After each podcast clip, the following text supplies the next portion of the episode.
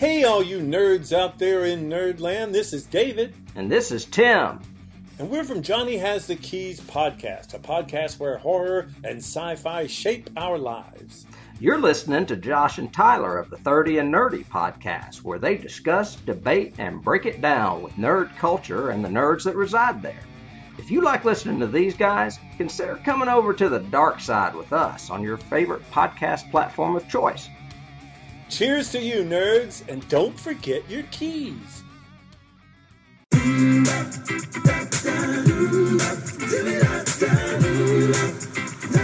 Welcome to the 30 and Nerdy Podcast. Brought to you by Advertising Expressions, Creative Theater, Akita Express, and Encore Theatrical Company. Visit us online at 30andnerdypodcast.com. Drop us an email at 30andnerdypod at gmail.com. Like us on Facebook. Follow us on Instagram and Twitter. Become a patron of the show at patreon.com forward slash 30 Nerdy Podcast. Thanks for tuning in. Hope you enjoy the show. And now, sit back, relax, and get ready to nerd out with your hosts, Josh Davis and Tyler McDaniel.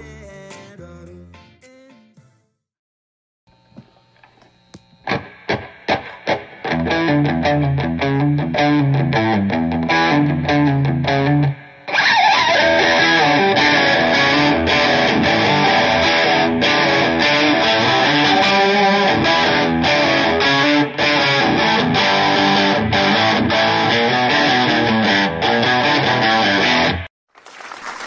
up, nerds and nerdettes? This is the podcast where everyone knows your name. Cheers to you. Cheers to you. I'm Josh. And I'm Tyler, and this is 30 and Nerdy. And we are coming at you from the Fortress of Nerditude with yours truly, the registered nerd practitioner, the founder of Nerdledge, the Nerdpolian Bonaparte of Morristown, the Mac. And always fantastic to be joined by my co host here, the juicy one, the Nerdtorious JLD, with his PhD of Nerdology, Dr. Davis himself. How come I didn't get a fancy new one like Napoleon of Morristown or whatever? It's Nerd Polian Bonaparte of Morristown. Because I just realized the other day when I was going through notes that um, you have one more nickname than I do in the opening. Well, And that just you seemed hey, not fair and very uneven. And I know you hate uneven things. I do. It's true. I'm glad You you. got I'm me shocked you. We went 28 episodes and you haven't noticed that I have one less nickname than you. It wasn't purposeful. who's I wasn't trying to freak out your OCD or anything. I'm just, you know, turn the volume to 15 instead of 16. You know, but now you're just trying to make fun of me. I am possibly. Uh, it's been a while, so I got to catch up for lost time. Um, and you know what? If you're tuning in for the first time, you are thanked. We thank you very much. Uh, you can find us on iTunes, Google Play, Spotify, wherever you cast your pod.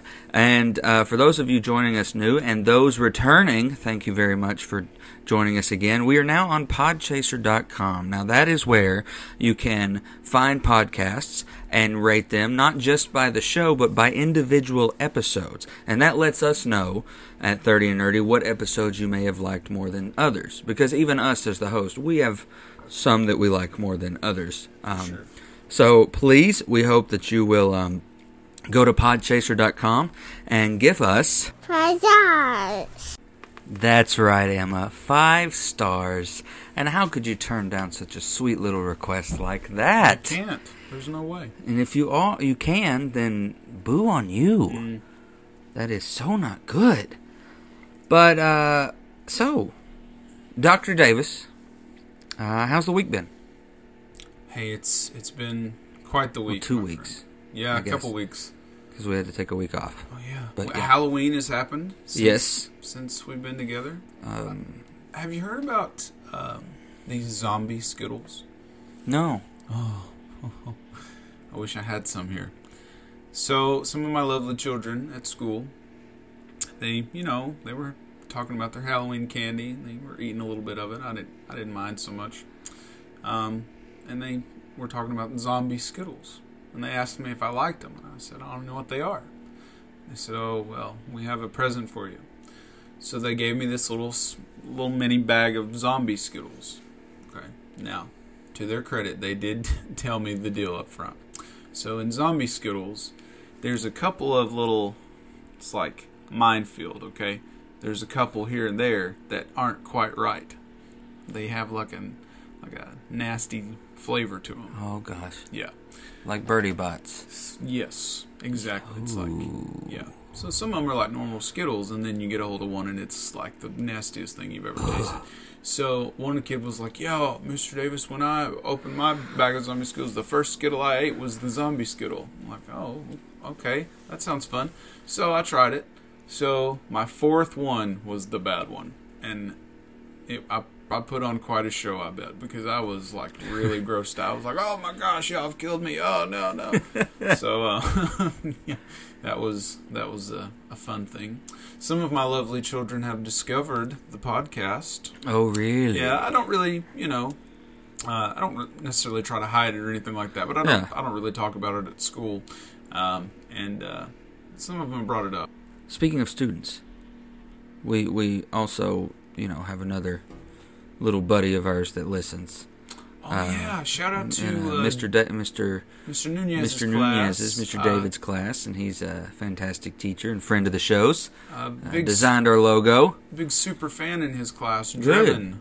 Good. Yeah, he sent us a message. Uh, Yes, I saw appar- that. Apparently, he listens to us all the time. Well, good. So, uh, shout out to Driven, And and Nerd Migo. he should have a sticker on the way. I think he's got it. Already. He's got it. Yeah. Good. They Good. have been delivered. Well, enjoy that. Put that on your trapper keeper, your parents' car, or uh, wherever you can uh, show off the show, if you will. Right on. Um, it, it, it now, it's not h- hard to notice that we did take a week off. We did. Uh, we had to. Life got in the way. It wasn't just for Halloween, even though I feel it should be a national holiday. It's not. It's not why we took off. Uh, we'll get to more of that, course, in a little bit. Um, but you know, sometimes life just gets in the way. But I do have a. Before we get to the the details of why we took off a week, the details of maybe some changes to our future plans as well. Um, I have a, a Disney Ice, uh, Disney on Ice story to tell you. Okay. So next Saturday, Disney on Ice is coming to Knoxville, Right. and I used to go as a kid all the time. My parents would take me all the time. I saw Darkwing Duck on ice, Little Mermaid on ice, all of those classic Disney stuff. Um, I actually, growing up, used to have you know, from Disney on Ice, I had this cup about this size, and Ariel was the handle that I got from Disney on Ice. And it was really cool. I also had a, a Darkwing Duck coffee mug. It was really cool. So we were going to go next Saturday. Uh, my older brother and his wife are taking the kids, and my mom and dad are coming into town, and me and Madison were going to join them. Well, we get on last night to uh, the Coliseum's website to order tickets, and it's not just twenty two dollars a person. It's twenty two dollars a person, which I can I can stomach that. You know, um, you pay more than that to go see a show in Pigeon Forge or some movies Yeah. just about that. Um, however, there were so many excess fees that we would have to pay, including a location fee that Civic Coliseum charges when you buy tickets through them. It's like four dollars a person, Yeah. and not and other fees. It would have been thirty five a person to go see it, and we were just like, mm, no, Not really worth it. because we know what's going to be there. What movie's coming out soon? Frozen. Frozen two. I've seen Frozen on ice. Yeah. It's you know so very I- repetitive, I and I don't hate Disney on Ice. I loved it as a kid. I will take my kids. I love going as an adult, yeah. but took I, was just like, I don't know about thirty-five a person. Um, I think that Becky's taking Emma to it. Um, That's good. So I don't know. She never said anything about what she paid for the ticket. I was like, that's ridiculous. I, Thirty-five dollars that fills my car up.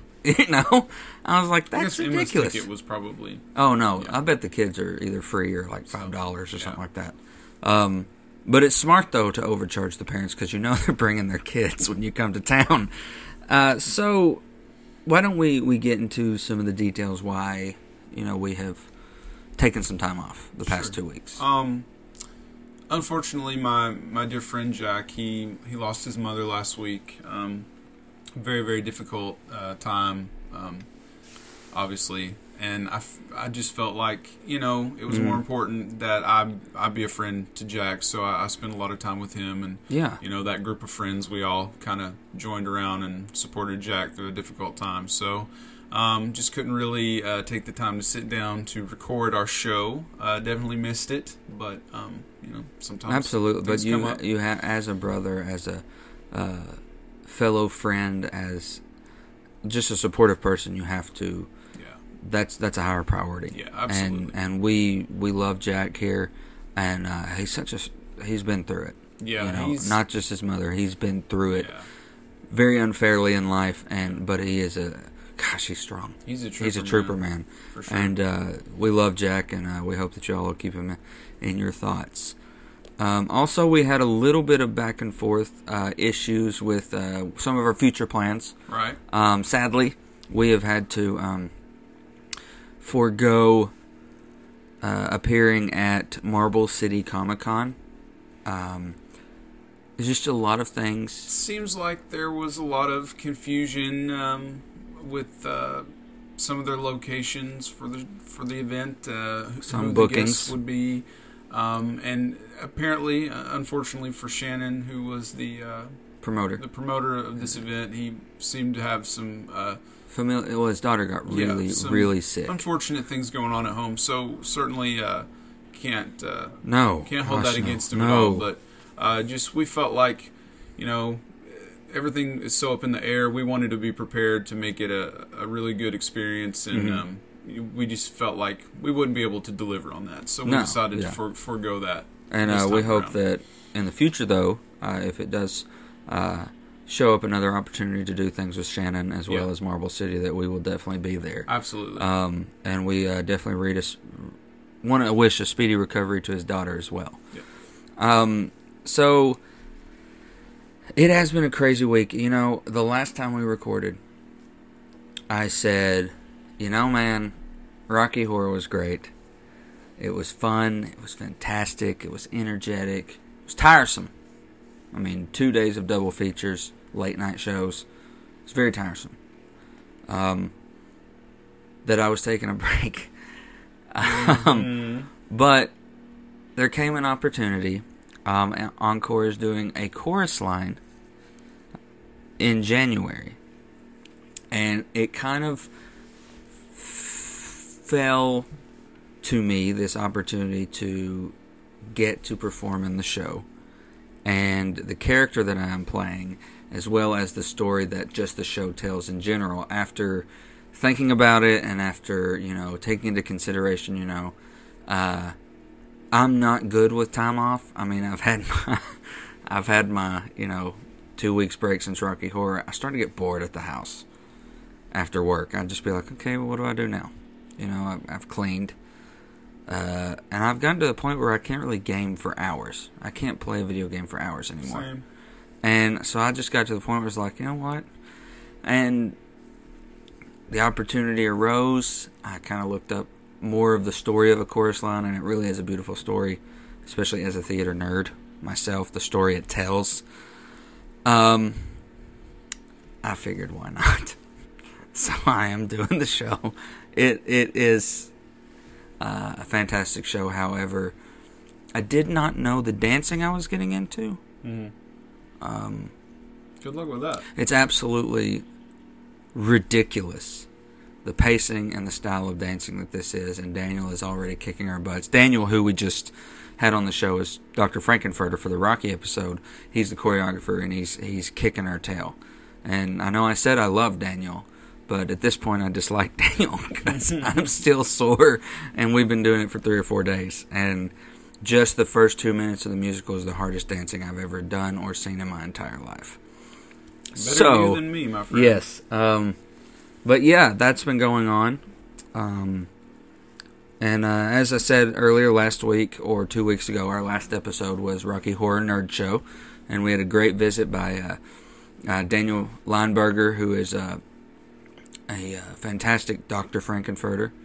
He's played it multiple times, and uh, he's been in and out of uh, some professional circuit. So it was really cool to get to sit and talk to him. Yeah. And uh, he was very complimentary of uh, the episode, even though when going back and listening to the episode, I noticed that I must have been tired or something because when I get tired, I ramble on. and most of that episode was me just on tangent one, two, three, four through ten. Hey, so I was like, wow, I talked a lot.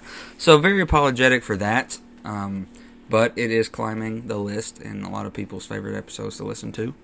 Um, and this week, though, I think this will be a very a big favorite of people, especially if you're a nerd, especially if you have been you have seen it. Uh, we're going to be talking about the movie Joker. Yeah. Um, it has been kicking butt in the theaters. Uh, it's fantastic. It's it's game changing. Um, it's life altering. Make you think a little bit. Hopefully, Very, it opens very- some eyes. Very impactful. I hope it opened more eyes to a problem that's big Mhm. in this day and age. Uh, but you know, we will get to that after a word from our sponsor. Just in time for the holidays, it's Lionel Bart's award winning Dickens musical masterpiece, Oliver. The streets of Victorian England come to life with some of the most memorable characters and songs ever to hit the stage. Oliver is a co production of Encore Theatrical Company and Walters State Community College Department of Music and Theatre. Oliver is proudly presented by K-Tom Restaurant Supply Incorporated, MUS FiberNet, Sykes, Lakeway Dermatology Associates, Tar Chevrolet and Hyundai, Aaron's, Hampton Inn and Suites, Ashley Lodge Photography, Freddy Cat Productions, The Citizen Tribune, and WJDT and WBGQ. Oliver runs November 29th through December 8th at the Walters State Inman Humanities Complex Theatre and is presented through special arrangement with Music Theatre International. Tickets are on sale now at etcplays.org or by calling 423 318 8331. So uh, before we get started with uh, our regular stuff, we had a couple of things we wanted to share. Yeah. Right? So you have you have something. Yes. Um, so my girlfriend Madison, she uh, surprised me yesterday. here? Uh, we were watching the Tennessee Kentucky game, which crazy, but we did win. Not a beautiful game, but go Vols. Um, and she got me this, I guess, what do you call them? Secret, uh, Mystery box. and it's a, a Funko mystery box. Uh, and by the looks of the symbol, it is from the Batman universe, Yeah. which is so, stoked. So I'm stoked. GameStop has released all these mystery boxes. It's like special exclusive GameStop pops. And it's usually like a character holding a controller, like gamer characters. So this is a pop. Yeah, so it can. I be. don't want it. Well, let's see what it is because I might. Um, How much will you pay? We'll see. We'll see what's in there. So you'll probably get three things. You're going to get a pop, and it, there's a chance that it could be a chase, which is Which is the rare thing. Yeah. Yeah. Then there's probably going to be a mini pop in there, which I don't collect those, and then probably one other thing. But if it's in the box, I can't take the mini pop out to. It'll probably have its own box. though. Okay. Yeah. Okay, good. Yeah. Because I like to him on the car or something. Yeah. So it could be Batman. It could be Joker. Ooh, It could be either one. either one. I don't so care. let's see what happens. Fantastic.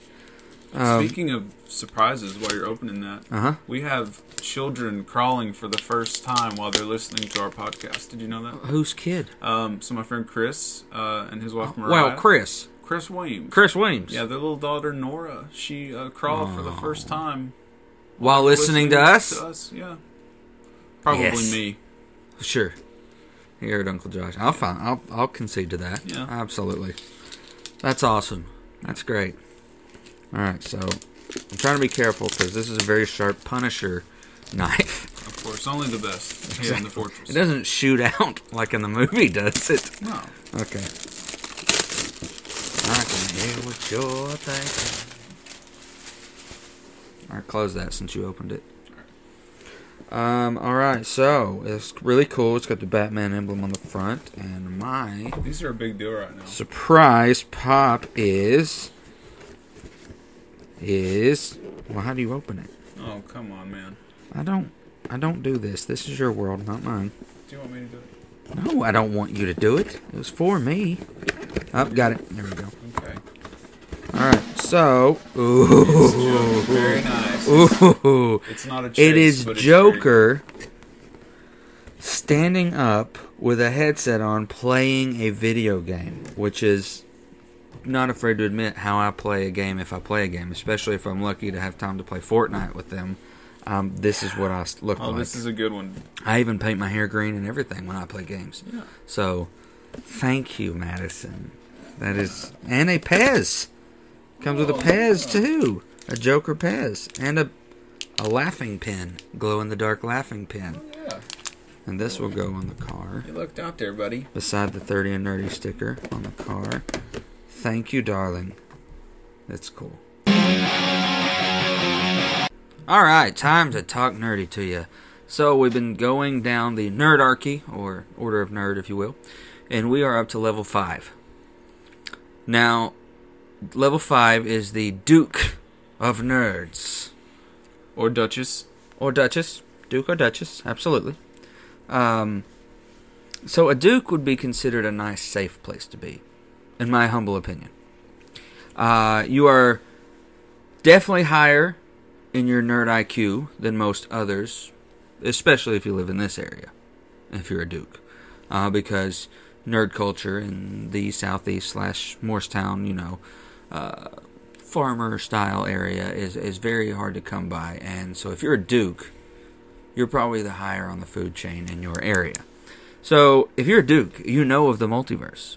Infinite Earths, you know origins, you know deaths and resurrections, you know lineages, you know difference between the Robins and Batman. You know the Flashpoint paradox, who the Kree and Skrull are, Wolverine's kids' names, uh, different musicals, the Wizarding World of Harry Potter, the One Ring, the Monday Night Wars, comics at a good level, and you've played every game system known to man just to get a feel for them. You are no Kevin Smith or Brian Quinn, but you can hold your own with some of the best and definitely enlighten the rest. Hey, hey. And in all honesty, I would say, in my house, I am the Duke of Nerds. Heck, in this town, you and I are probably the Duke of I'd Nerds. say so. Uh, in this in this little town we live in. no, it's good to be king though too. King's fine, I guess. Um, but I mean, I would be, f- I would, I would, I f- would it be fair to say we're, would you put us at the Duke level, or do you think you have what it takes to be the next level? I talk about next week. We'll see. Okay, We'll see. okay. After we get done with the nerdarchy, we will have the listeners maybe send in what they think they are, Yeah, sure. and they think we are, and then we can talk about what we think each other Hey, is. speaking of listeners, Yes. listeners, we need your help. Absolutely, we do. so uh, we had to change our plans for our first episode in December. December is going to be Star Wars month here at the show. Uh, we wanted to do a full episode on The Mandalorian, but that was before we realized that The Mandalorian is being released one episode at a time. So we need a new topic for the episode, something Star Wars themed. Now we've had a few suggestions. Yes. Do you want to hear them? And if you if your suggestion gets picked, you in f- some form or fashion get to join us on the show Sure, if you want to. if you want to. You don't have to, but if you want to. So these are what we have: uh, the dark side of the Force, the best bad guys. I like that. Um, the prequels, which uh, the prequels, the hate of many nerdians. Yes, You like that? midi chlorians. Yeah, yeah, play on words. The classics, which I would say we probably won't do because each of those deserve their own episode. we're gonna do those right. the the BMFs of the galaxy. Um, the prequel comics, and Rey's parents, okay. which we Um, might get. We would probably actually get to that one in Rise of Skywalker. hopefully, hopefully. Hopefully. Um, I If think they answer it. we definitely want to do something that's sort of a broader topic. Yeah. So there's lots to talk about. So nothing too specific, but uh, please send in some suggestions about some Star Wars topics that we could do. A full, Please do. You can uh, email them on. Uh, to 30 and nerdy pod at gmail.com or just uh, find us on Facebook and Twitter and send it in that way. Uh, and again, if you are interested and yours gets picked, you can join us on the show somehow. Uh, so, why don't we move on to your favorite segment called please? What You Watchin'? Watchin'? So, Um, like I said, it's been two weeks. Um, but I've actually started listening to two new podcasts. Some friends of the shows, uh, Three Fat Nerds, Yeah. which they're very funny. Funny They're great. Uh, and Three Hours Later. Um, and we've also happily joined them in a uh, a group called a Pod Raid, which uh, kind of bands together and listens to, rates, and helps other indie pods kind of get their name out there Absolutely. through Twitter and stuff like that. Uh, so if you have heard of uh, Three Fat Nerds and Three Hours Later, definitely keep listening to them. If you haven't checked them out, uh, I mean, there's a whole pod nation out there that I honestly I had no idea. We we have we we have not scratched the surface of just the pods we've listened to. We have yet to scratch the surface. Uh, so I've been listening to a lot of them, and I went back and you know we w- went back to watch Joker again. Yes, we did. Uh, took Becky to see it yeah. um, and she loved it. Mm-hmm. I have also um, started. Uh, well, dang, I forgot the name of it. Daybreak.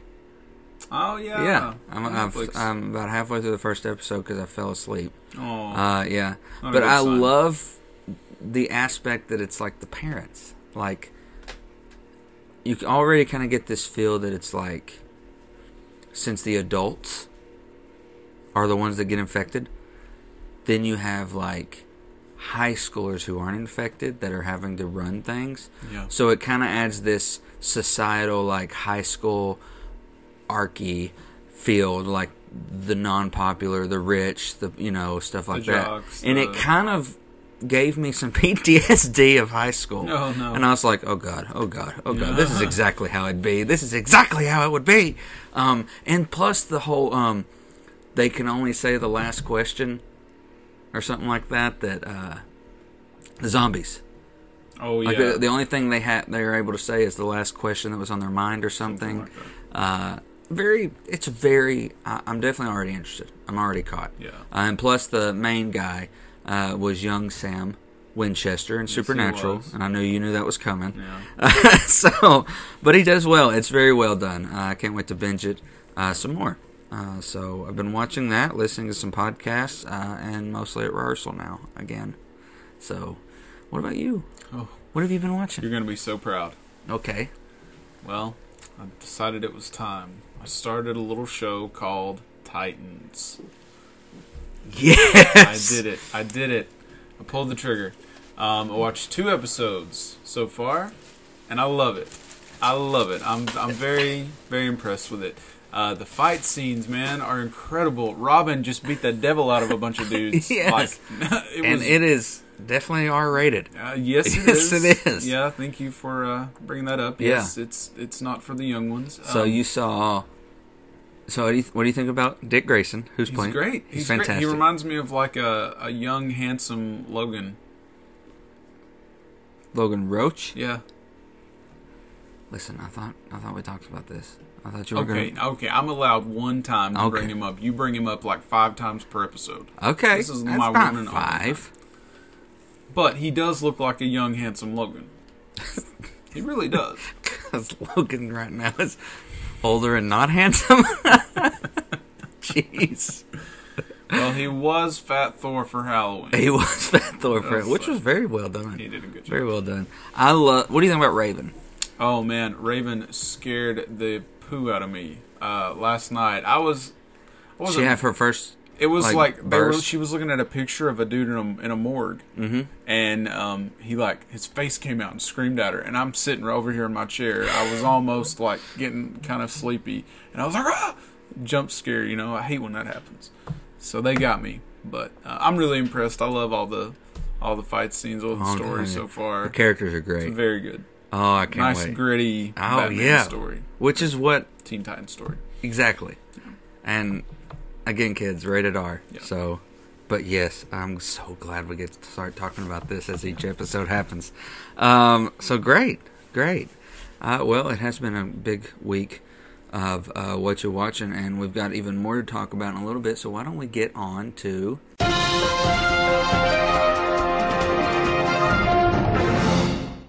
All right, the news, the nerd news. So, uh, you know, this coming Tuesday, certain streaming service arrives. Yeah, Disney Plus. yeah, no big um, deal. NBD. Uh, we did post a couple weeks ago the list of everything that will drop day one. Hey, so let me tell you a little little something about that. So one of I went to Full Sail, uh, and I've kind of kept in touch with one of my teachers there. He's a really smart guy. So he actually did the math on this. Okay, so he took all the content that they're releasing right when it launches. He mm-hmm. says, if a person spent 16 hours a day, seven days a week watching, and this is when they would they they would finish watching everything on there, August 11th, 2020 at 4:04 p.m. That's how long it would take a person when the app, when the service launches. They started right then, 16 hours a day. They would they would not be able to watch everything until August 11th, 2020. Good lord. That's not counting the stuff that's still gonna come as the months roll on. Yeah, And they've announced that they're gonna put Endgame on there right away. yeah, and they've got a straight to D plus movie coming out, Lady and the Tramp live action. It's gonna be great. So that's, I mean, it's huge. Very, very. and that obviously is going to be in a few months, um, kind of coinciding with the release of HBO Max, Warner Media's stream service that's coming out. And not only do they have sole rights to Friends, which means everyone will buy HBO Max just so they can get their Friends Fringe binge on, whatever. Um, I don't see the the love of it, but whatever. um, they uh, they're gonna have a Green Lantern series yeah, coming to uh, HBO Max. Uh, also, HBO Max is planning on having eight to ten Warner Brothers provided films, with the number expected to increase over time. Some of those films could be produced by and overseen by Greg Berlanti, who currently has an overall deal with Warner Brothers and produces several DC television products. So maybe we start to see the DC universe from TV starting to show up in HBO Max world. interesting to see what happens. It will be interesting. Greg's done a really good job with DC And- and lots to talk about in a couple of weeks when we have our streaming wars episode. Yes, Stream Wars 2 Revenge of the Binge. Yeah. Yes, I like that. Um, speaking of streaming, Netflix has released a statement saying that older Roku models, as well as some Samsung and Vizio smart TVs, will stop supporting the Netflix app. Some people believe that this is first of many cuts to come beginning December 1st of this year. Why would they do that, you think? I don't know if this is some sort of effort to uh, prevent people from sharing their stuff, Hmm. or if it's because there's going to be so much content that those old uh, devices can't handle it. I don't know, uh, but I think a lot of people are Well, speaking of the sharing, about that. Uh, there was an interview in this report with product boss, Netflix product boss Greg Peters, and he said that annually they lose upwards of 1.62 billion dollars to password sharing. Yeah, So I would probably try to cut down on sharing as much as I could Yeah. as well. I understand. Not that we share. It's ours. We don't share with anyone. Why would we do that? Um, so moving on, the Batman has found two more cast members. It was re- it was reported this week they have solidified Colin Farrell as the Penguin. Hmm. We'll see. We'll see, and Andy Serkis as Alfred. We'll see. Yeah. um, Um, this the, the, this is going in an interesting direction. All the casting of this movie. It really so is. Um, we'll see. that's all. We'll see. Uh, you know, I'm not opposed to it by any means. Well, it's it's weird because you know most of us nerds first knew Andy Serkis as Gollum, the voice to Gollum, Right. and the mocap suit to Gollum. Then most nerds, you know, he was Klaue in the MCU, which me and Maddie just made it up to Age of Ultron. She's on her watch through of the MCU, and uh, she just saw Age of Ultron. You know, Klaue has his scene with Ultron and stuff like that. Knowing that he, I was like, ah, really gonna have to see with this one, because just seeing some of the roles that Andy Serkis Well, has yeah. played, some of them I would not say are Alfred. This is going to be a Definitely. very physical Alfred. I'm I'm assuming. Wow, you know, assume. it's, it's not going to be the old fragile Mhm. Alfred. It's going to Yeah. be the one who can really Fight kick and some kick butt. butt because it is a younger Batman. Yeah. So. Yeah. Um. Okay. We'll see. Again, We'll see. Yeah. Um, moving forward, so though they canceled Naomi Watts' uh, prequel series, um, they have the prequel series to Game of Thrones. Naomi Watts had a prequel series to Game of Thrones.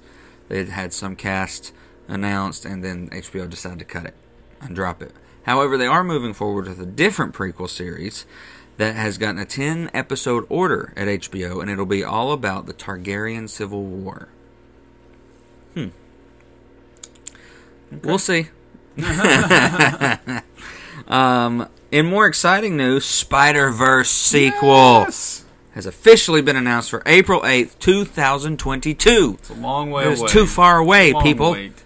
I don't know what However, if they're going to deliver another amazing product like Spider Verse 1, we'll, we'll wait. It'll, be be, worth well it. worth it. But you know the good thing about this, at t- April 8th, 2020, 2022, 2022. yeah, lots of twos there. Emma will probably be old enough that To she go with can us. sit in a movie, you know? Absolutely. So maybe she'll get to see it with us. and that's like two days before my birthday. That's right. So that could be my birthday present. Yeah, it'll be a big Sweet. thing. We'll make a big deal of it. Um, so moving on, IGN reports that the original Sanderson sisters Mm-hmm. are very open and willing to return to the D plus sequel of Hocus Pocus. You know, I've been thinking about this because with Halloween being the other day, they uh, they had Hocus Pocus on rerun, mm-hmm. and we watched a little bit of it. And they had a, a pop up version where they'd have little facts. Yeah. Like, did you know that the fountain from um, Friends, the little intro to Friends, is Yeah. seen in Hocus Pocus? when they're dancing, they're like, "We just beat them. We just oh, they're gone, gone, gone." They beat the Sanderson sisters. Yeah, when they put them in the uh, I don't know the popped incinerator thing. and I was like, oh hey. Yeah. Uh, but anyway, I was thinking, I would love more Hocus Pocus. I'll watch it and I'll be excited about it. But is there really any way that it can top the first one? no. Absolutely not. I, mean, how long? Twenty five years something like that? since the first one. There's no way anything could be as good. They're gonna have, better. they're gonna have a lot of explaining to do too. It'll be great, I'm sure, but Oh. I just don't But no, not think no. it'll measure up. No, absolutely not. Um, moving on, some weird news. James Dean is being brought back to life I saw that. through CGI technology for an upcoming war drama movie, Finding Jack. That's odd. Because if you can do that, they're almost immortal. Their performances Mm-hmm. can go on and on and on. I mean, then you could. I mean, we've already seen somewhat of this CGI technology with uh, Governor Tarkin showing up in Rogue One Princess when he's been dead for years. Younger Princess Leia showing up in Rogue One using CGI technology. Mm-hmm. So, I mean, this opens up to a whole new world of entertainment as well as the possibilities. Um, that maybe you could start seeing things like, I mean, what if at the end of this Obi Wan series, they were to do some CGI with Alec Guinness That'd be crazy. leading in, like walking up on Luke and them, like knocked out from the Sand People. I was like, that'd be cool. Okay, this opens. uh, It's it's really interesting, but at the same time, kind of scary to think of what you can do with the technology. But I'll probably check it out. And the last but not least, which leads us into what we are talking about today Joker crosses $900 million at the worldwide box office. To be exact, $984.7 million. So most likely, by the time we sit down again next week, they It'll will have crossed the, the one one billion. dollar They will be joining the one billion club, and for DC, they would be joining The Dark Knight Rises, The Dark Knight, and the original Superman movie. Are the only three so far that have crossed the billion dollar mark Wow, under DC Entertainment, wow. and Joker being one of them. And really, it's not a comic book movie.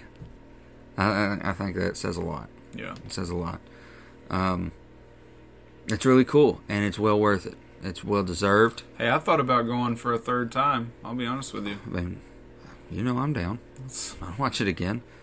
I actually, the second time we saw it, I caught some things, For sure. little Yeah, nuances. I thought that the I'm second like, time was even better. "Mm, We're yeah." getting ahead of ourselves. We are, we are. So, uh, that is all of your nerd news.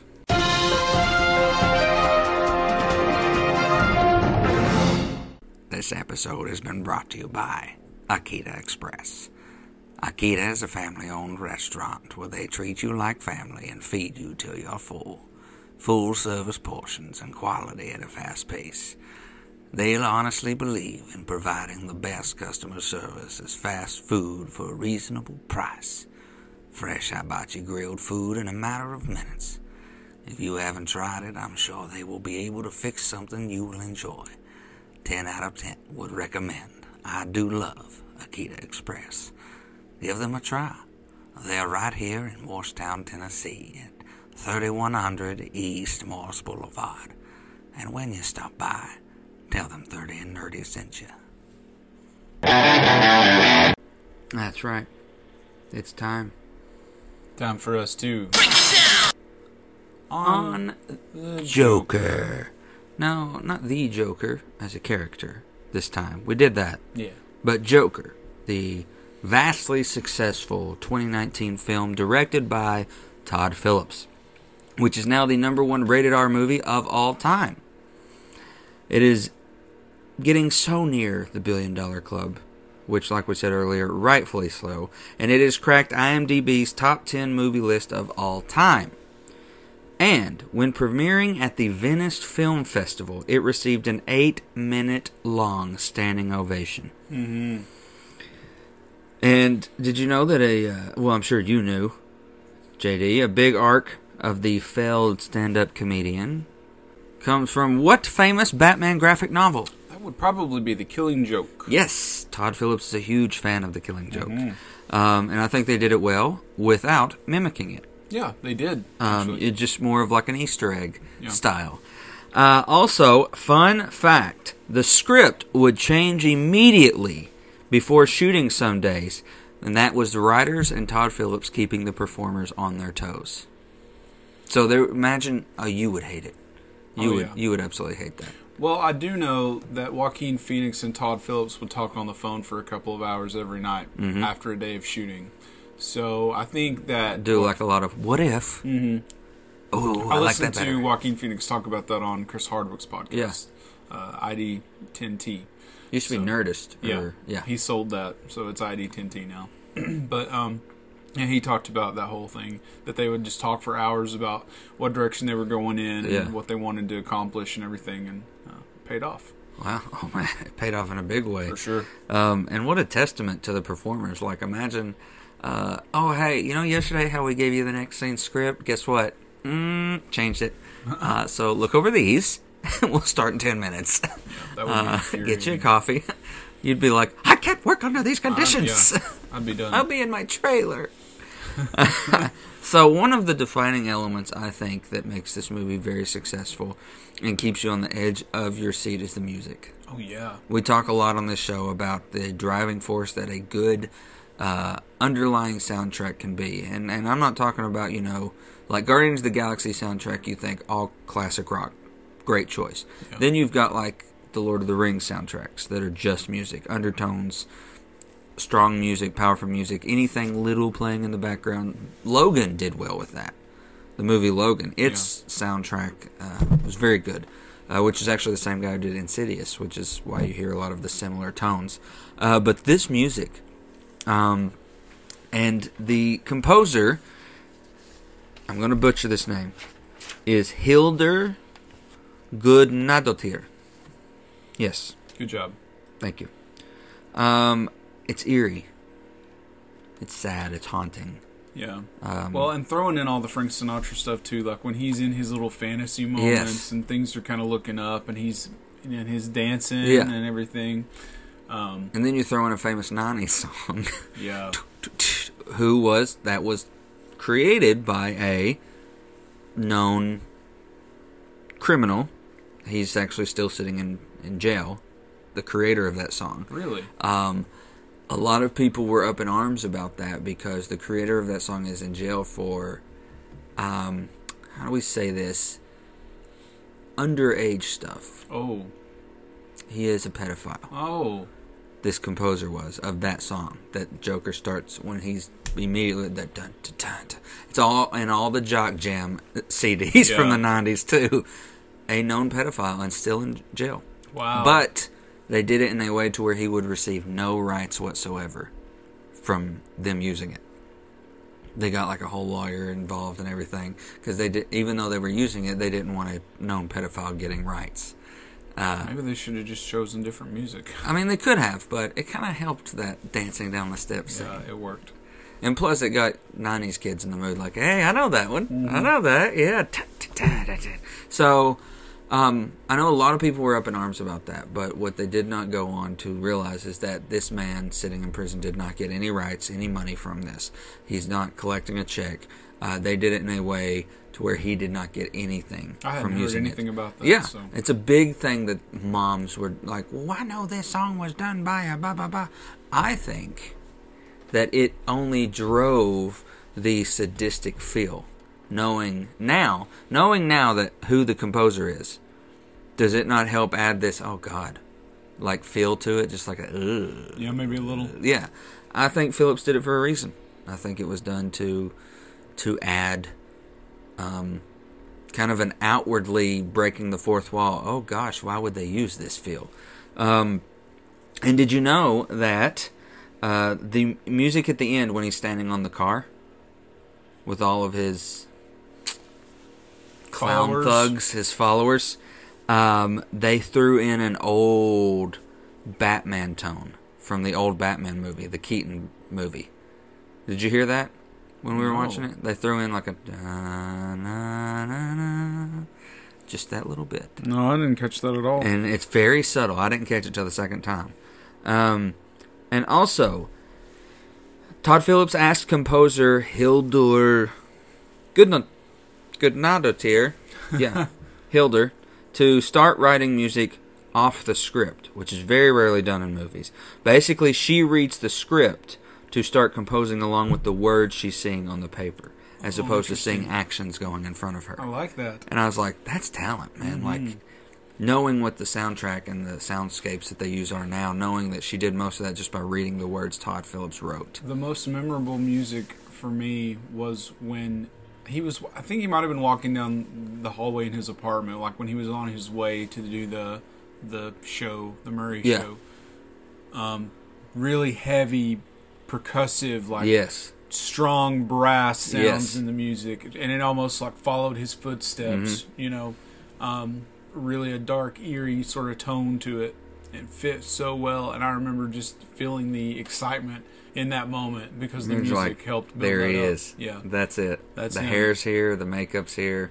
There the it is. attitude a little bit. Yes, and just a little smirk as the elevator's closing. Kind of like, now he smiles, now he's happy. Uh, kind of like what he tells his mom, I haven't been happy a day in my life. yeah.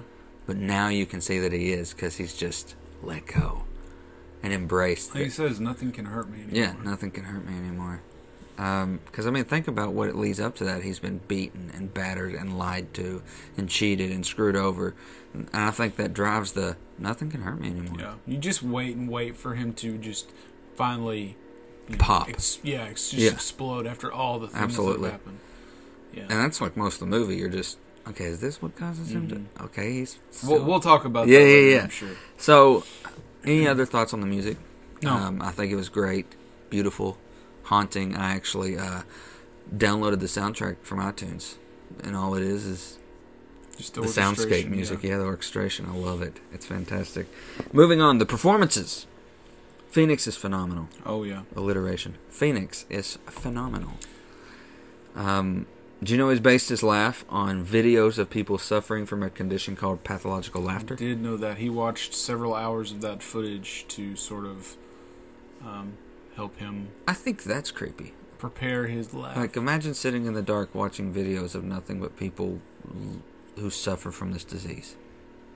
I think this just shows that like when you get really invested and really committed to a role and you do go the mm-hmm. method route like that. Well, I don't. Like, he really actually pay said in an interview, he went back and watched some interviews with other Joker performers, and he said that dark place that they talk about. He's like, I didn't go there.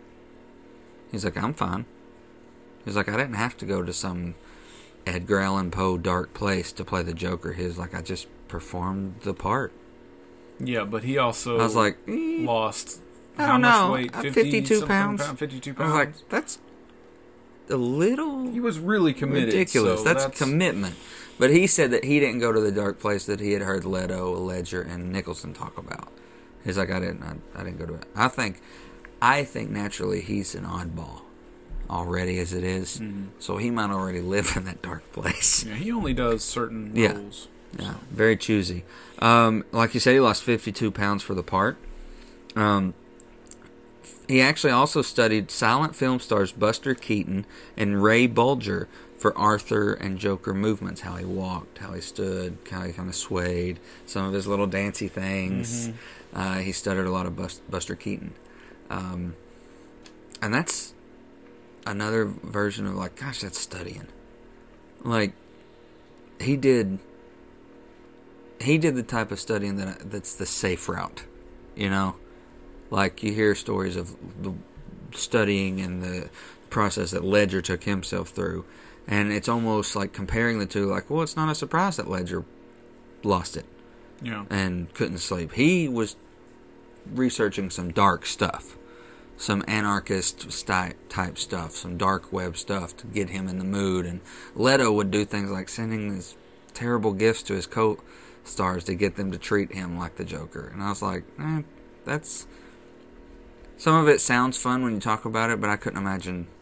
Could you imagine being? Uh, I could never do anything like that. Yeah. I would never don't- be that method. Yeah, I could not do all. that method. That that's ridiculous. The dance in the bathroom was completely improvised by Joaquin Phoenix. After the first shooting, uh, hit the uh, the way that he set it up is like they just the cameras were rolling and he just stopped and he just started doing these movements, and they just kept rolling it worked as out. As he went, and I was like, man.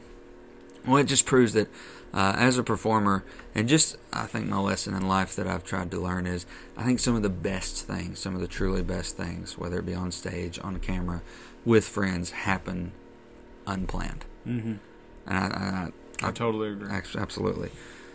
Uh, his mom. Do you recognize her? Yeah, she's uh, she was Barney's mom in How I Met Your Mother. Yes. She was also in American Horror Story. Yes. I don't know her name. You uh, spitfired a fact to me that I had no idea She who was she the played. teacher in The Grinch. yeah, I did. She I did not recognize that. Yep. She was the teacher, uncredited though. I think think she was uncredited. I don't know why, but yeah, it's definitely her. Um, just going through some of these notes here. Uh, I liked in the performances. You know, we don't know a whole lot about Thomas Wayne as an individual because ninety-nine percent of stories we get about Thomas is up at the shooting. He's already dead. He's already dead, unless of course Flashpoint. You Yeah. get to meet an evil ver- version because Bruce died in that. But this gave Thomas Wayne a character, somewhat. Yeah. You know, the poli- he's running for mayor. He's kind of a jerk, kind of egotistical, rich. You know, I mean, I liked that aspect of giving him a character to kind of like, wow, Thomas Wayne's not really a hero little, here. little personality. yeah, it's like, wow, no wonder he got shot in an alleyway. yeah. Dang. Um, and did you know his name is Brett Cullen? Uh, he has been in two Batman movies now. He was in The Dark Knight Rises. You told me. Yes, he was a remember congressman who got kidnapped by Selina Kyle at the beginning. Wow. The one that shows up in the bar. She gets in his Yeah. car. He has a line with uh, um, one of the cops. He says, "Ah, well, the mayor's going to dump him in the spring." you know, like that's his line. He's talking about that the mayor's going to fire Jim Gordon because Yeah. it's not wartime anymore. Uh, but yeah, and then he's kidnapped by Selina Kyle and taken to that bar, and I'd like to go back and rewatch the Dark Knight trilogy. we should Let's do that sometime. absolutely, just like we're going to watch Zombeavers. Totally gonna watch Zombeavers, man. It's on the Um, list. and he's also not a stranger to comic book movies. Do you know what Marvel comic book movie he was in? The Punisher, Close, but no. Ghost Rider. Yes, he played Bart Blaze. In the beginning, he was Johnny Blaze's father. No way. Yep. Wow. Uh huh. Hey. And uh, he's also in one of my favorite sports movies, The Replacements. Oh. yeah, a lot Um, of things then. yeah, uh, he is actually. Um, so, any performances aside from that, De Niro was good. I love De Niro in this movie. fantastic. And I think that him being in this movie really helps me relate it to Taxi Driver. So there's they're very similar in a lot of ways. You know, it's that that gritty New York uh, '70s type of feel. The Pushing, the person pushed that, around. the person that you follow, you know they're a little unstable, and you're just waiting on them to snap. And then in the end, in a way, despite the horrible things that they've done, both Joker and Robert De Niro's character in Taxi Driver, they're sort of held up as heroes. vigilante style Yeah, heroes. Um, very similar. But yeah, I loved. I remember when they came out with the casting of De Niro. I was like, oh come on, don't water it down with star power. But I think, but at the same time, I was like, actually, you know what? De Niro's the star you can put here because he's done the Goodfellas. He's done those mafia style movies like Taxi, and he does the gritty very well. Yeah. It's not like putting Andy Griffith in that part. And he was like a perfect talk show host Yes. type character, you know. He really Absolutely. pulled it off. It was Um, he completely made you forget about being uh, in Meet the Parents, that character. Yeah. So, great. uh, Circle of Trust. circle of trust, Greg. I'm counting on you, Greg.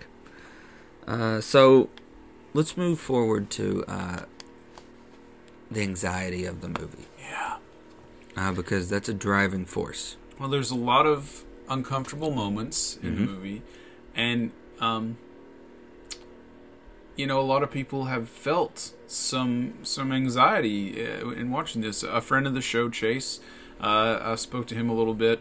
He said that at the end of the movie, he had a full on anxiety attack. Oh, yeah. and this was something that he said, you know, he didn't really have a lot of experience with, but you know, he you know he, he said something about how like you know you're rooting for Arthur despite the fact that he's you know he's not right and you're Yeah. expecting him to go into this into this talk show and he's going to commit suicide and and the buildup of all that he said it was just like Yeah. you know he felt like he couldn't breathe and all this stuff but he said despite that he loved the movie Well, and when we say you're rooting for Arthur, you're not rooting for him to commit these mass no murders. You're rooting for him because, like, God, they have let him down. yeah society You has sympathize failed. with yeah, you're just like I know those people. I've been those people before. I, I, you know, every day where I work, you know, at Central Services, these type these people who just need help. I mean, they're everyday people for us, especially if you work in social services, Right. psychology, stuff like that. So you know an Arthur Fleck. You've spoken to him countless times, and to you you're rooting for him because you see the down downwards I, and I love how there's this beautiful with the sad music playing the undertones the slow walk he's taking up the steps at the beginning of the movie after his counseling session Mm-hmm. like he takes that every day and it's just the world beats him down Dull. so much and you Yeah. just see him You just see him dragging physically up beaten down. this long journey back back home to his mom where he has to take care of her just to get up and do it all over again the next day. Those ch- stairs are actually in uh, New Jersey Mm-hmm. Mhm. Lots of people are flocking there to Yes. do their own Joker Yes. dancing videos. And like you said earlier, there's always this feel of just edge on your seat. What's Mm-hmm. next? When does it happen? Uh, The second time that we saw it, when he uh, when he pulled the gun on Robert De Niro Mhm. and you know pulled the trigger, yeah, there was a, a woman, you know, a couple rows in front of us. She co- covered her covered her mouth with her hands, gasp yeah. loudly. just audible reactions. yeah, Um, Um, Becky told me after the movie was over, she you know she had felt a little anxiety watching it. yeah. She said it was great. She loved it, so she recommends it. And it also gives this brilliant, like at the end when everything's wrapping up, it gives you this brilliant feeling of what is real. You And what's know, not? you know. And I love how they play with that. Like you get this this idea that you know Bruce Wayne is his brother and Thomas Wayne is his father, and I And he's love got this that idea. girlfriend. Yes, I and love it's it. so great. I love that. And then Then we don't really know what's they real. don't leave you with a definitive answer. And when we find out that the girlfriend, you know, he was imagining all that. yeah, all that was we don't see what happens. We just see him walk out the door. Because she's saying, you know, my daughter's asleep. I need Please you don't to go. hurt us. you Please go. leave. You're Arthur. You lived. That moment, you had an audible. The first time we saw it, Yeah. when she's like, "You're Arthur, aren't you? The one that lives down." The, You're just like, "Oh my god, this has been Should in his known. head the entire known. time." Because, you know, part of me was also thinking, what is she doing? He's she knows he's like He's, he's kind of weird. rough around the edges. Yeah. And I think that that helps drive the whole what's real, what's not, Mm-hmm. just from that moment. Because then you start questioning, you know, the picture of his mom that he finds. And on the back it says, You have a beautiful smile, TW. Love your smile. Love your smile, yeah. And even I looked at you at one point and you went, It's in his head. And but then you're like, Is it? Yeah. Is he his son? Is he like I want it to be true. I do because that would add such a cool dynamic to the mythos of Yeah. their their battle.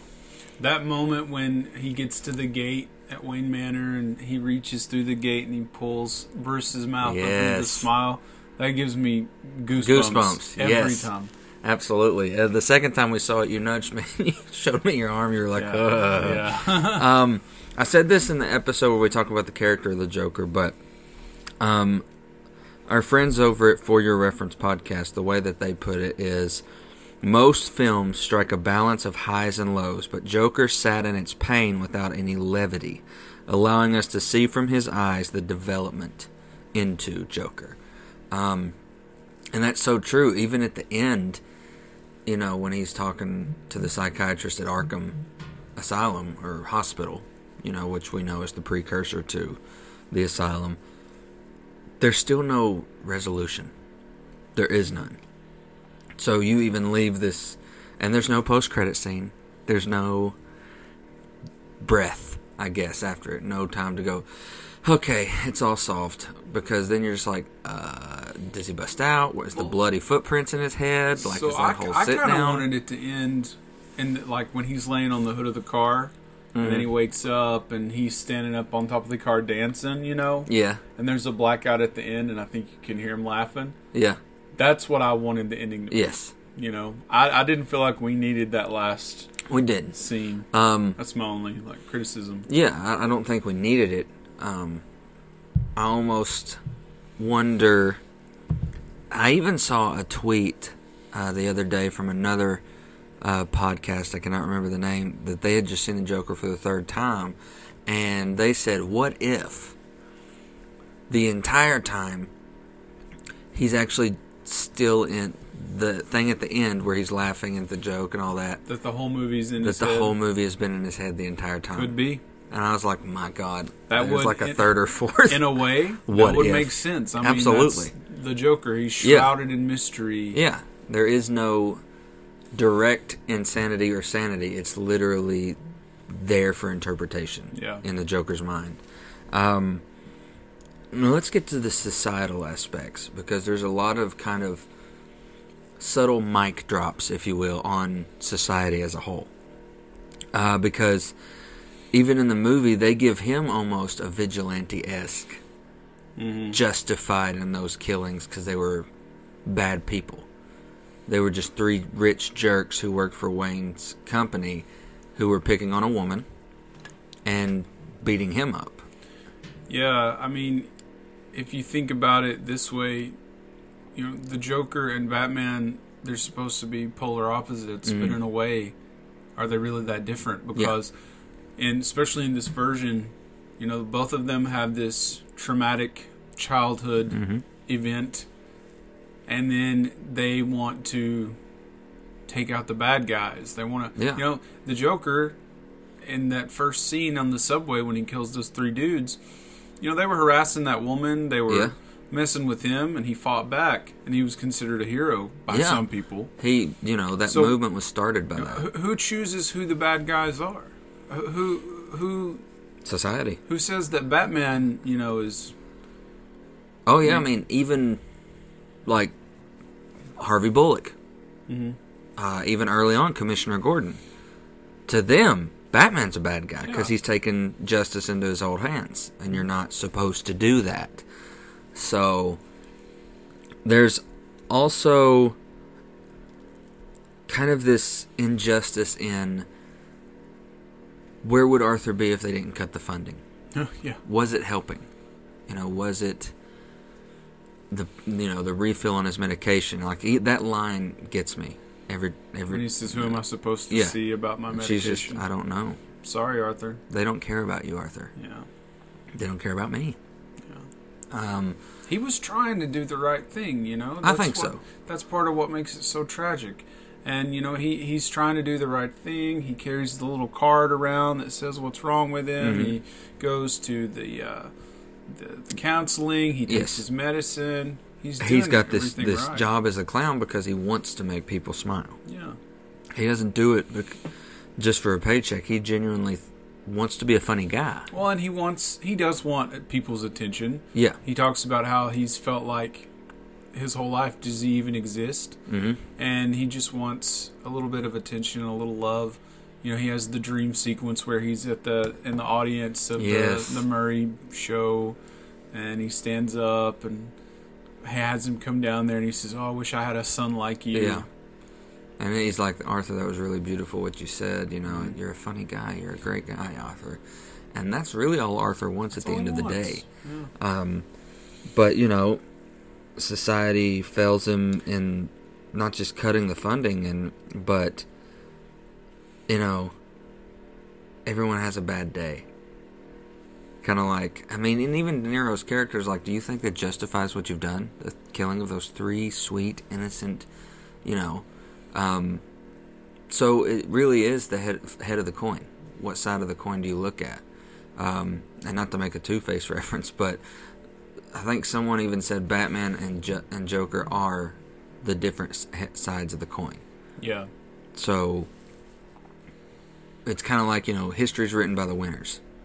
So who names villains? Who names bad guys? exactly. Like you said, and I think that's where most people are uncomfortable with this movie.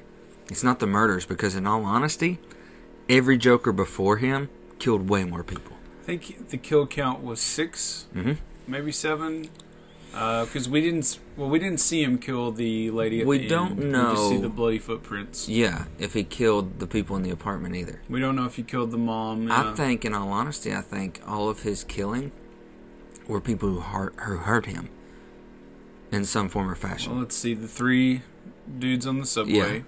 His mom Uh, lied to him his, his whole mom. life and tried to kill him as a kid. So we are told. So, we're we were led to told. believe. Yeah. Um, Murray. So the mom, uh, Murray, well, the guy that lied about the gun, the guy that was Oh yeah, he stabbed him with scissors. with scissors. Yeah. Um, But then he looks at the little guy and he's like, "You were always nice to me. I'm not going to hurt you." you know, he tried to scare him a little bit when he was leaving. he did. um, Poor guy couldn't reach the lock or anything.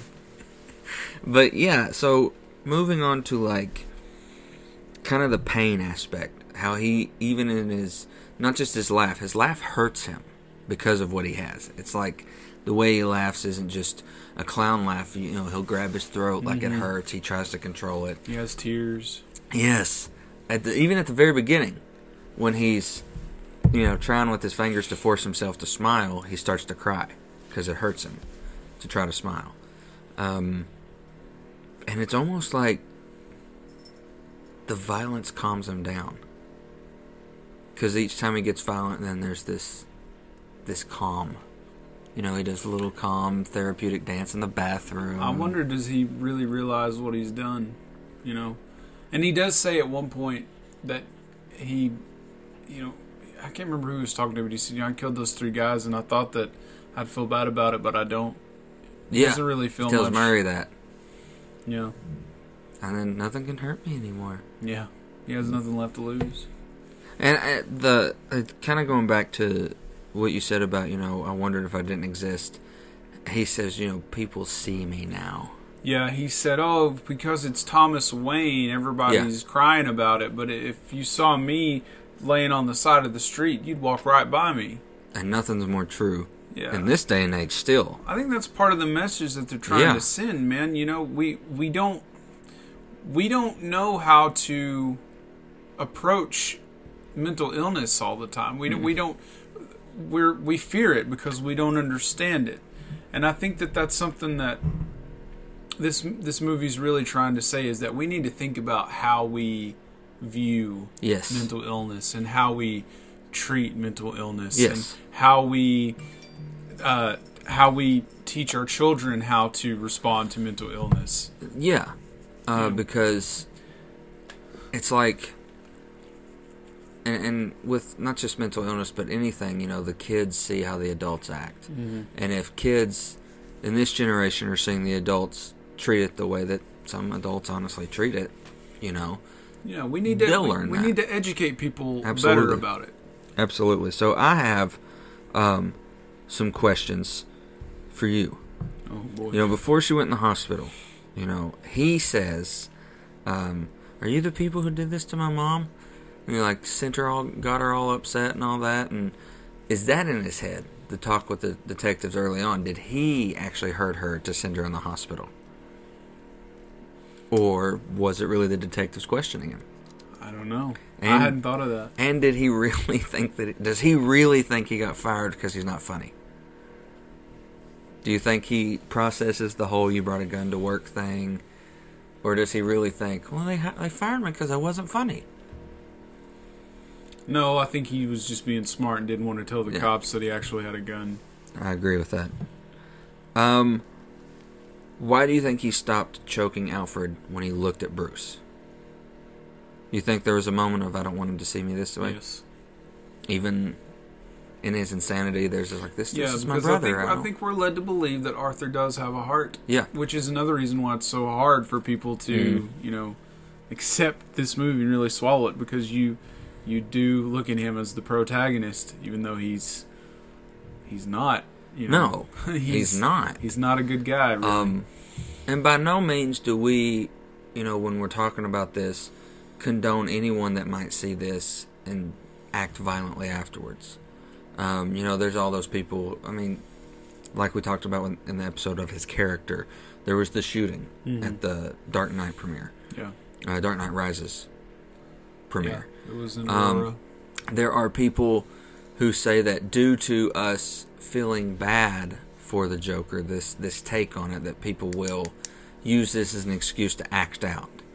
Um, I think that sure in this day and age that's a Possibility. a possibility and a, and a solid worry to have, but at the same time, I I worry more about okay, moving forward now that you've seen this, what are you going to do? What are you going to take from this to help? Yeah. the problem that we see in this movie. Um, last question: What's the joke at the end that he's laughing at? And she goes, well, "I like jokes. What's so funny?" And then it flashes to Bruce in the alleyway, and he just goes, "No, you wouldn't get it." Do you think like what's the joke he's laughing at? I don't know. The cycle starts all over again. Yeah. Do you Sort of. think that maybe he knows of the shooting that happened, Maybe. And he's like, "Huh."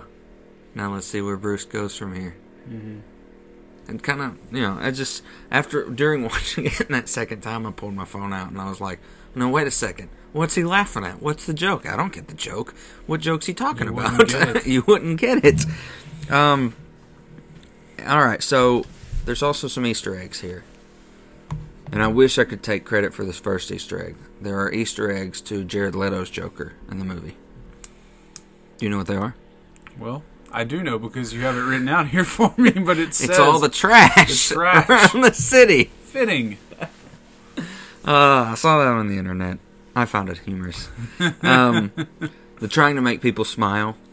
That's, you know, kind of an Easter egg to his gas that he has in the animated series and all that that makes people die laughing. Um, the clown thugs. Those uh, two big ones that kind of pull him out of the car at the end, they're very homage to early animated Batman, like the two big clown thugs. He's always Right. like, "Hey, Mr. J, what are we gonna do?" Um, Bruce Some- and Alfred. Alfred Some of those obviously. masks though looked oddly familiar, like looked like Yeah. the uh, masks from the heist in the Dark Knight. They did.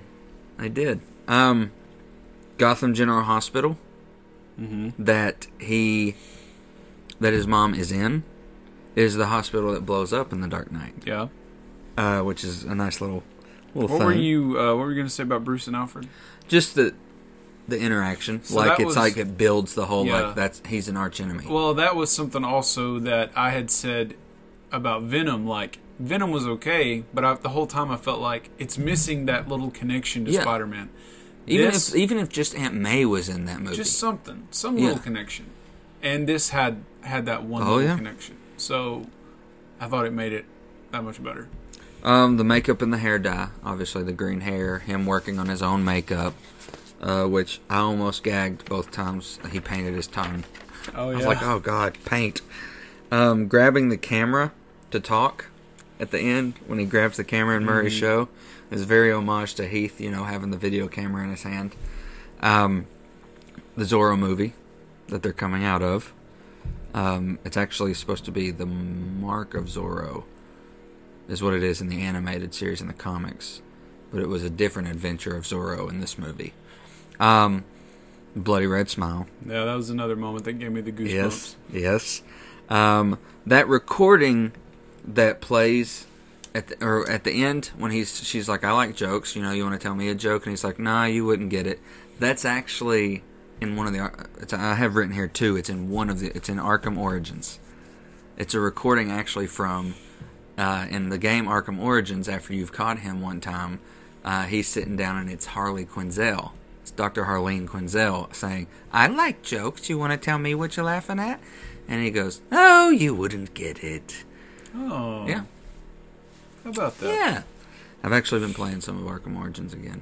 I don't know why. Like out of all of all the Arkham games, I'm going back to that one. You playing it on the Xbox One? No, the PlayStation 3. Oh, Yeah. I don't know why I'm a PlayStation 3 still.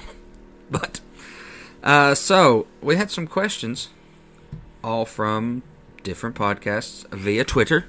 Uh, so, we encourage you to go follow these people and also subscribe to their podcasts. Um, at Coffincast ask, Who do you think played the Joker the best? This is tough. I like Heath Ledger the most. hmm I think that Joaquin Phoenix. It's.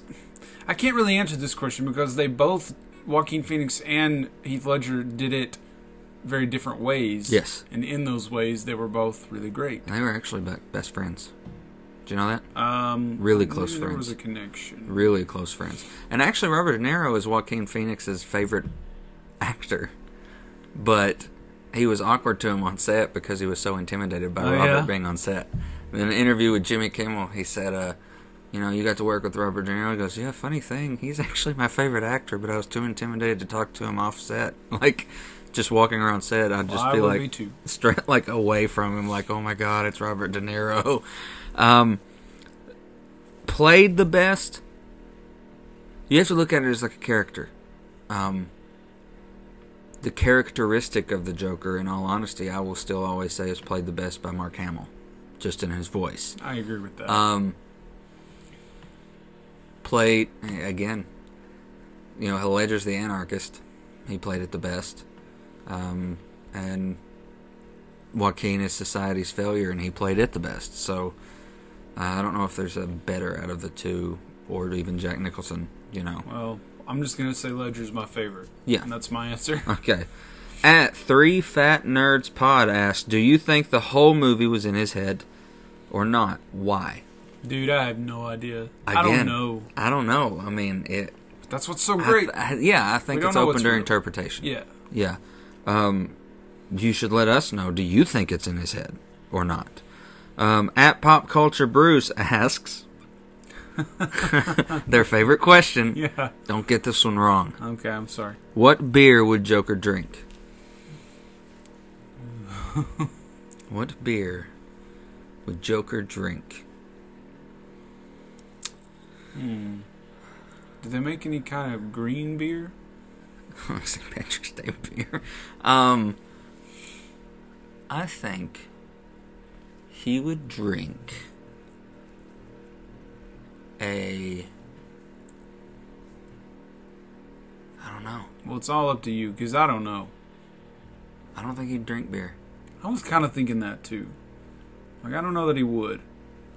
I think if he were to ingest alcohol, it would be tequila. no, not tequila. Uh, I don't know. I couldn't see Joker drinking. You've stumped us, Gosh, pop culture brews. and that's just. And it's- hmm. Three hours later, podcast asked, "What is your take on the significance of the stairs throughout the movie?" Uh, the um, I'm the- sure there's there's significance to it. Uh, I think it's a good visual, Mhm. you know, more than anything, because he's he's had the you know long hard days, been beaten up and teased and whatever, and he has to slowly make his way up those steps, and then the only time you see him going down them is when he's happy. is when he's embraced it. yeah, Kind of like I've walked and trudged through life up life's Exactly. steps my entire life. Now I'm going to dance down them. that's sort of what I'm Yeah. getting at. I'm going to burn it down. yeah. I like that. Good question. Uh, final question at For Your Reference Podcast asks uh, There are lots of people with lots of feelings. Do you personally believe that the movie would be as good if you removed the Joker aspects of the movie and it was just about a man struggling with mental illness? Um, I think it would be very good, but no, I don't think it would be as good. I think it would be very strong, very telling, but it would not be crossing the billion dollar mark because you've also pulled in the nerds. I mean, Joker being in it really Yeah. helps. I mean, that gets people's attention. People are drawn to the Joker. Absolutely. Um, so I think Without the Joker, it's Yeah. a mentally thrilling, uh, sad story about just a human. yeah, Uh, we we almost immortalize these comic book characters to where if they go through everyday life, like like Arthur Flecks are all over the world, but knowing that the Joker is Arthur Flex, then you've got a billion dollar movie. yeah, uh, because, like I said, you've pulled in more audience than you probably would if it wasn't. So yeah, I think it adding making it the Joker is what's made to it. get to get people to hear the story and to pay attention to the story, uh, a story that has a strong message. Mhm. Um, putting the Joker in it really yeah, helps with that. So could not agree more. Thanks for the questions. Um, keep them coming for our next episode, which is next week. We're going to play a little game Mhm. called "Who Wore It Better." yeah, Marvel, DC, hmm DC, Marvel, however you want to put it. Um, like I like to go first. I like to go alphabetically though. D is before M, so yeah. DC and Marvel. Who wore it better? We're going to pick 10. Agreed? 10? Huh? Yeah. We'll pick 10 heroes and villains from each universe that are let's just say comparable. Yeah, Who are obviously drawn from the other right. and we will break down on maybe i guess of course we'll, we'll obviously like when they were created who they're created by blah blah blah that's the that's the tales but we're going to kind of because like i'm just going to say one right now who you like better deadpool or deathstroke Deadpool. of course even i would have to say deadpool i like him better but deathstroke was created first so that kind of stuff La-di-da. Alrighty. So, if you do, you have ten off the top of your head? No, but I'm sure if I think about it, I will. Okay. Well, that's what next week, and we may have a special guest with us next week. Um, a friend of the show who's just as nerdy as us. Mm-hmm. Um, she saw Endgame A ton of times. double digits, I think so. 13, 14, something like that. Um, and even she says she took something different from it every time. Wow. So, um, we hope to have her on the show. And uh, if you sent, want to send in any, um, maybe honorable mentions, especially if we haven't mentioned, if we don't mention it, we can talk about those at the end of the episode. Like, hey, somebody sent this in. What do you think? Uh, so send those in. Um, also, please send in any comments about the Joker that you might have, you think we've missed out on or didn't touch base on. Uh, we both agree it is very worth the billion dollar club. It is worth a first, second, third, fourth time seeing it. Um, if you haven't seen it, boo, you need to go see it. Um, and if you have, go again because trust me, it's better the second time. Uh, I would Um, agree. And uh, we want to thank again our uh, Patreon supporters. Yeah, thanks. Uh, we got a few out there, and uh, we uh, just uh, without you, it's harder to do this show. It is um, because a lot goes into it uh, with equipment and uh, keeping it up to date and stuff like that. So thank you, uh, Patreon supporters, and uh, we also want to. Uh, we will have a sneak peek coming out soon of the December uh, schedule to our Patreon supporters. However, that that first episode will be blank until we get good suggestions. Yeah. So again, please send in your suggestions, Star Wars themed. Sort of broad topics. Yes, broad Star Wars topics that we would talk about that first week because our second week will be Force Awakens, third week will be Last Jedi, and of course the last week of December we will have already seen Rise of Skywalker and we will be nerding out on that Big time. pretty heavily. And until uh, next week, everybody enjoy Disney Plus. Yes.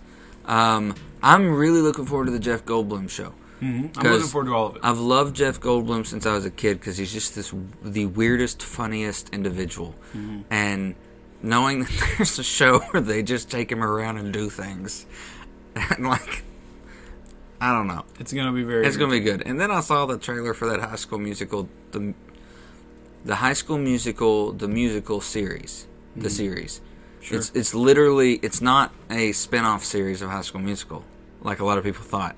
It's a series about a high school that's doing High School Musical. Oh, Yes. well, that's not nearly as good. No, it doesn't sound as good. So it's not a show that you would see maybe Chad Danforth show up. It's not what we thought it was. Well, dang. It's very weird. Not sure how I feel about it. But anyway, we will be watching a lot of Disney Plus, and uh, we'll talk about it a little bit on the show. Absolutely. Uh, well, man, uh, it's been fun. Uh, good to be back with you. Yeah.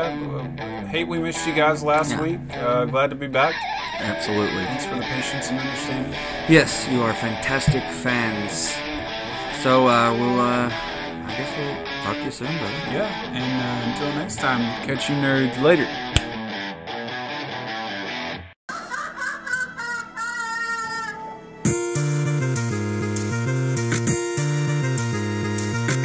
You've been listening to the 30 and Nerdy Podcast with your hosts, Tyler McDaniel and Josh Davis. Brought to you by Encore Theatrical Company, Akiva Express, Creative Theater, and Advertising Expressions. Find us, follow us, and like us on Instagram, Twitter, and Facebook. Visit our website, 30andnerdypodcast.com. Got something to tell us? Drop us an email, 30andnerdypod at gmail.com. Until next time, cheers to you, nerds!